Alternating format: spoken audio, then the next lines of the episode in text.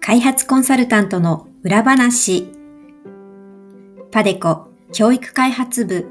がお届けします。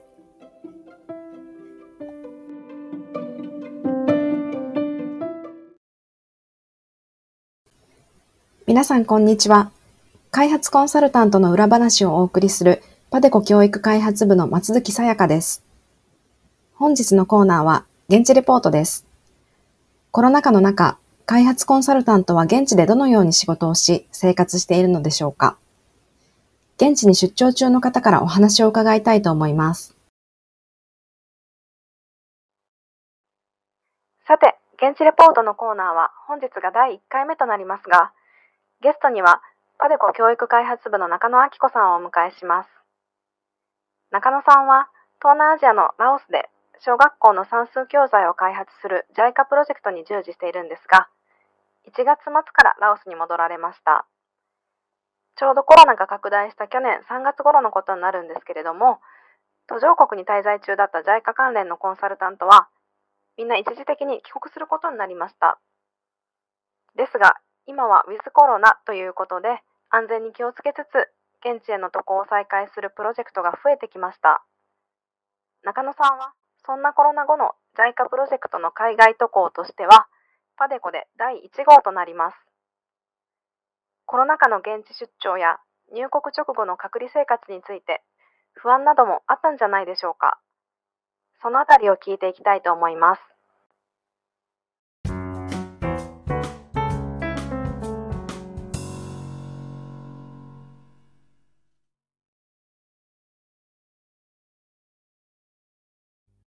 はい、それでは中野明子さんよろしくお願いします。はい、よろしくお願いします。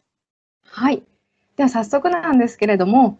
中野さんもあのラオスに今現在いらっしゃるということで、まあ、時系列にお話を伺いたいんですが、その前に少しあのラオスの感染コロナの感染状況っていうのを聞きたいと思います。あの感染状況どうなってますか？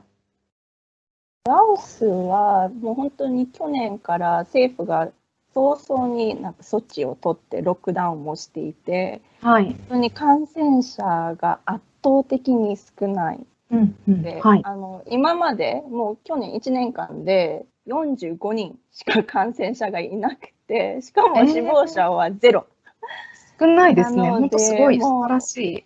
他の国と比べて感染者がいないけど逆にその医療体制がすごい弱いので、もう国境はもう閉鎖。で、はい、フライトも制限しているので、なるべくその外から人を入れないようにしています、今。なるほど。封じ込めているっていうことですね。うん、あの、ラオスの人口ちょっと調べてみたんですけど、700万人ぐらいなんですよね。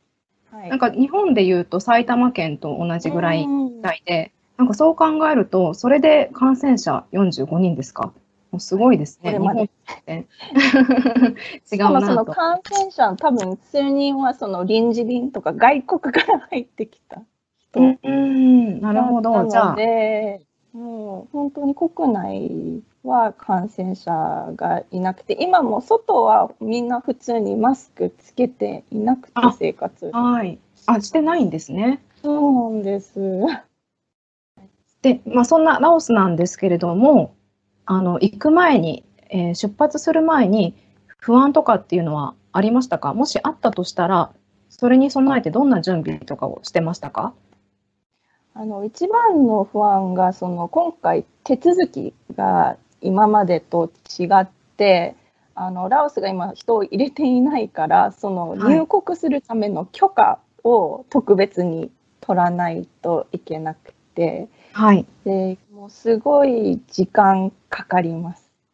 11月頃からじゃあそろそろあの渡航しませんかっていう話が来てで、はい、あのじゃあ1月の初めに行きたいですって言ってでそこから、はい、あのその申請の手続き。であの最初はその教育省の今仕事をしている教育省の方で、その許可をもらってでその後にはそのラオスの政府の COVID 委員会っていうのがあってそこから、あのその入国の許可を取る手続きをしていたけどなかなかその COVID 委員会からの許可が下りなくて、もう1月の初めの出発はもう無理ですねって言われて、はい。じゃあもう一回ちょっと待ちましょうっていうことになったんですけどそうしたらまた年明けになったらあなんかその許可が下りそうっていう連絡が来ておじゃあはい。もう一回じゃあ今度は1月の30日日本出発で、じゃあ準備し始めましょうっていう話になったんです。あじゃあもう最初に11月に準備をし始めてから、まあ、それもあのそもそも2ヶ月前から準備するってなかなかないことだと思うんですけれども、それをまあ直前に1月出発予定だったのが直前になってやっぱり厳しいからっていうことで再度伸ばしたっていうことですね。そうです。はい。うんなんか直前になってその出発前の週にようやく最初はそのビザビザも必要、はい取る必要があったからじゃあビザ申請する許可だけがおりました。まあその、はい今もらってたレターをお送りしてそしたらすぐにじゃああの大使館に来てくださいって言われて、あはいの大使館に行ったらあのビザを出してもらいました。だからビザは取れたんですけど、はいその他にまだその入局入国許可の方がですね降。りてなくて、だけど、まあ、あの、えっと、その後は、まあ、とりあえず PCR 検査もその出発前にもしないといけなかったから、行くかわからないけど、PCR 検査も受けて、はい。で、あの、結局その入国許可が出たのが、もう出発の前日の午後だったんえです。ー、すごくギリギリですね。それはハラハラしますね。でそうなんです。で、やっぱり行くか分かんなかったから、もう荷造りも全然やってなくて、一応はい。買い物はしてたけど、待ってて、はい。でそこからもう大急ぎでもうスーツケースに詰め込み、また今回その、あの、えー特別な、はいあのフライトで行く予定だったんです。あの飛行機、商業便が今飛んでないので。あなのでね。はい。で、そのフライトのスケジュールがまだ確定してなくて、だから行きの飛行機は分かってるけど、帰りどうやって帰ってくるかがまだ分からない。えーから片道クイップみたいな、ちょっと不安ですね。そうなんです。なんです。今までは普段は1ヶ月ぐらいしか行ってなかったので、で、ラオスも結構いろんなレストランがあるかうんら、そんなに食べることには困ってなかったけど、やっぱはい。りその、まあ3ヶ月間行くということになって、まあ最低多分3ヶ月ぐらいかなと思って、やっぱり食べ物を結構たくさん買ってきて、はい、スーツケースプラス段ボール箱1箱おお。そうなんですね。えー何かその、まあ、今回コロナだからっていうので、その対策でこういう食べ物持っていこうとか気をつけたことってありますか？あの、あ、缶詰とかも一応 缶詰や缶詰なんかそうです。また、なんかここが、まあ今大丈夫だけど、もしまた感染者が増えたりしたらちょっと怖いと思って、はい。えーはい、麺類。なんか、簡単に現地でも作れるものっはい。ていう感じですね。あとマスクも。はい。一応こっちでも買えるけど、マスクも数箱持ってきました。そうですね。マスク、本当に感染予防大事ですからね。で、えっと、無事にその入国許可も下りて、ビザも取れて出発となるわけなんですけども、えっと、ラオスまで行くにあたって、なんかこう、普段とは違ったこととか、空港だったり、入国の時だったりっていうのはあったんですか？はい、あの結構今回いつもはもう本当に出発、まあ、2時間前ぐらいには空港に行ってるんですけど、まあはい。あのちょっと早めにあの行ってください。混むかもしれないって言われていて、はい。で実際もう 2, 2時間半前ぐらいには行ってそしたらもはい。うすでに結構行列 並んでいてあとはい。もう、あの一人一人のチェッキンにすごい時間がかかっててなんでだろうと思ってたら自分の番になったらもう全部なんか必要な書類その各国の書類、必要な入国な書類を手伝ってあの見てたので、確認してたので、まあ多分航空会社の人もよくわからないから、なんか資料、大量の資料の中から調べて、ラオスにはこういうものが必要なんだって調べて、で、一つずつもう全部 PCR 検査の結果と、入国のレター、あとビザ、宿泊先の予約表とか全部一つずつ見せてたら結局結局私だけで40分かかった。え中野さんお一人で40分もかかるんですか、はい、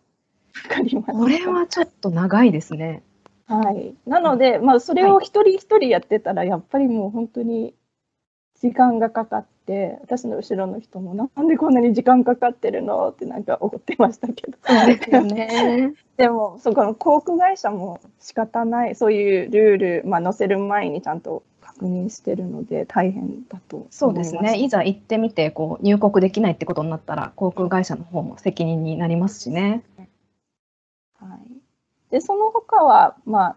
至って普通その保安検査とか出国は本当に混んでなかったから、はい、人が良かったですね。もうすぐ5分ぐらいで終わってしまって、はい、あとは空港の中のお店があんまりあのやってなかったので、本当にやることがなく、もうただ登場するまで待つしかなかった。なるほど。はい、で、あと飛行機の中はそんなに混んでなかったです。なので、ですね、自分専用の列で前後とか左右の列にも人がいなくて、ちょっと寂しかったです。あ寂しかったですか？ちょっと個人的には私は嬉しいんですけど。でも本当にお客さんが少なくてびっくりで、あとは、その飛行機の中は、もう普段通りの食事とか、あと映画とか、はい、で、あと、あの、今回は、その、ラオスに行く直行便がないから、はい、えっと、特別なチャーター便が、はい、で、クアラルンプールで乗り換えをして、はい、あのそのチャーター便に乗りました。なるほど。日本からマレーシアのクアラルンプールに行って、で、ラオスに飛んだっていうことですね。はい、うんうんうんはい、で、そっちのチャーター便の方 方は、あの、あの、ラオスだけではなく、ラオスの次にミャンマーのヤンゴン、なんか結構国によってもやっぱりそのルールが違うって、ラオスはいらないと思いながら、でも周りの人がみんなフェイスマスクつけてて。ちょっと不安不安になどんなものですかシールドシールド、あ、フェイスシールド。おお、二重でやってる。です。はい。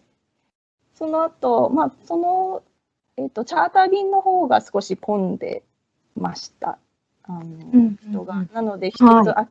ぐらいに座らせて、はい、あと、まあ、短いフライトだったので、はい、まあ、到着したら、あの、すぐに、あの、ラオスの方でその PCR 検査の結果をまず日本でやった結果を確認して、はい、で、その次、ラオスでもまた空港内で PCR 検査結果を、あ検査を受けないといけなかったので、はい、で、そこは両方、その鼻と、あと唾液、2つの 検査をしないといけない。はい、で、その後は入国の続き、普通に入国許可のレターを見せて、ビザを見せて入国しました。はい。で、その後は本当に普通にあのホテル、その隔離ホテル行くバスがあって、それに乗ってホテルに行きました。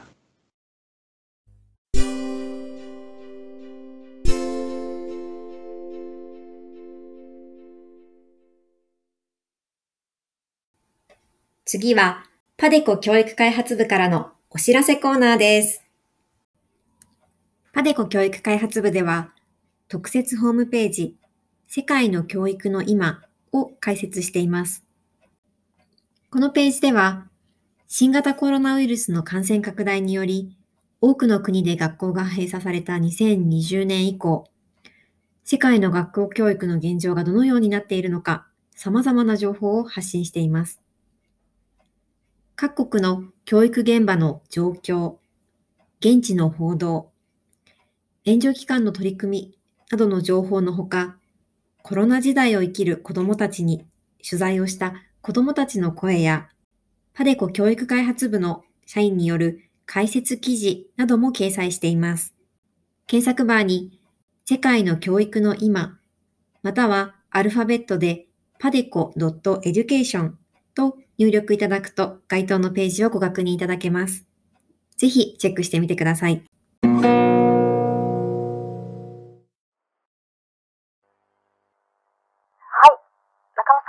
ラオスに入国できたというところで、ラオス渡航の前編はここまでとなります。コロナのおかげでビザに加えて今回はラオス政府からの入国許可が必要になって、出発前日にやっと許可が下りたりですとか、空港のチェックインカウンターで必要書類のチェックに40分かかったりですとか、本当に大変でしたね。さて、次回後編は、ホテルについて隔離生活が始まるところからスタートします。